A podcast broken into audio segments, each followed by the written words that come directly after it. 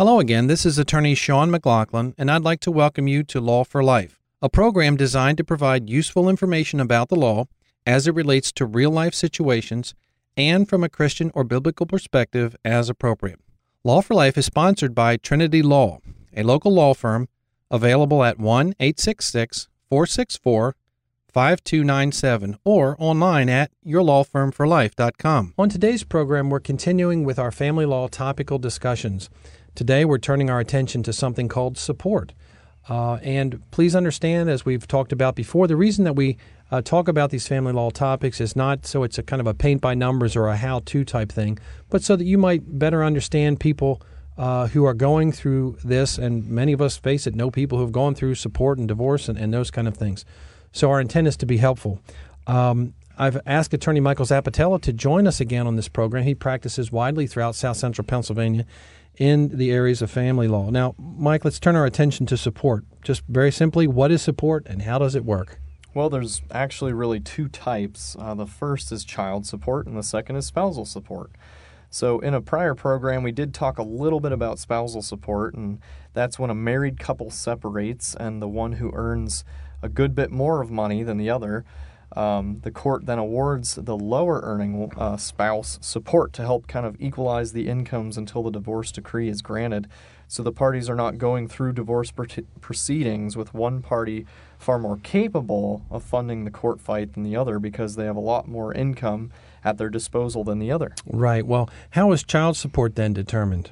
Well, determining child support's an extremely complex determination as there are a great number of variables. Uh, many people uh, mistakenly go to a child support conference without an attorney, thinking that it's a very simple thing. Determining the amount of support is as complex as trying to determine how much income tax a large business owes, and the child support guidelines are about as easy to understand as the IRS code. Some of the factors in determining child support include uh, do the parents have children? Approximately equal amounts of the time, or does one parent clearly have majority custody and the other partial? Does one party or the other party have daycare expenses while one is at, while the other parent's at work?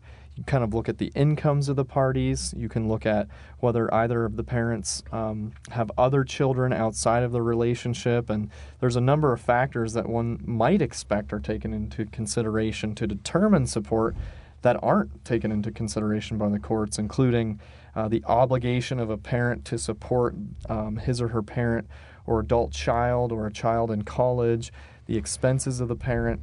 There are just several factors that are taken into account. Well, does the parent um, get double the child support if they have two kids and triple for three and so on? no.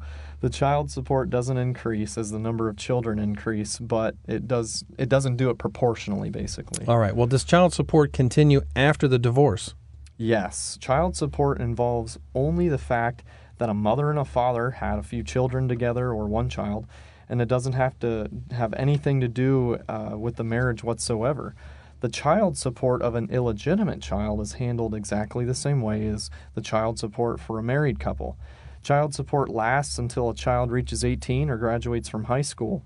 Spousal support, however, doesn't doesn't cease upon a divorce decree being obtained necessarily could be replaced by some sort, form of alimony depending on the circumstances, but that's something totally different. Well, can parties bargain away child support through some sort of an agreement? No. The state of Pennsylvania determines that the parents have a continuing obligation to support their children. Okay, and the right belongs to the child, not to the parent. Correct. Uh, let me just ask you procedurally uh, how does that work? Do you file and you have a conference or something? Yes, yes. When you file for child support, you go in front of a support conference officer and they make a guideline calculation based on the incomes of the parents. Now, do you usually try and do an estimate that is your own calculations before you go as well? Absolutely. Uh, the statute can explain that process, and we use it uh, to help do those calculations. Okay. All right. Well, thank you, Mike. That's all the time we have today. Uh, on the next program, we're going to turn our attention to something called protection from abuse. We want to remind the audience that nothing said on this Law for Life program is intended as legal advice, as each person's situation is different. If you have a legal need, please see an attorney. You can freely listen to today's program or any past program or series on our website, yourlawfirmforlife.com. That's yourlawfirmforlife.com. Just click the Resources tab.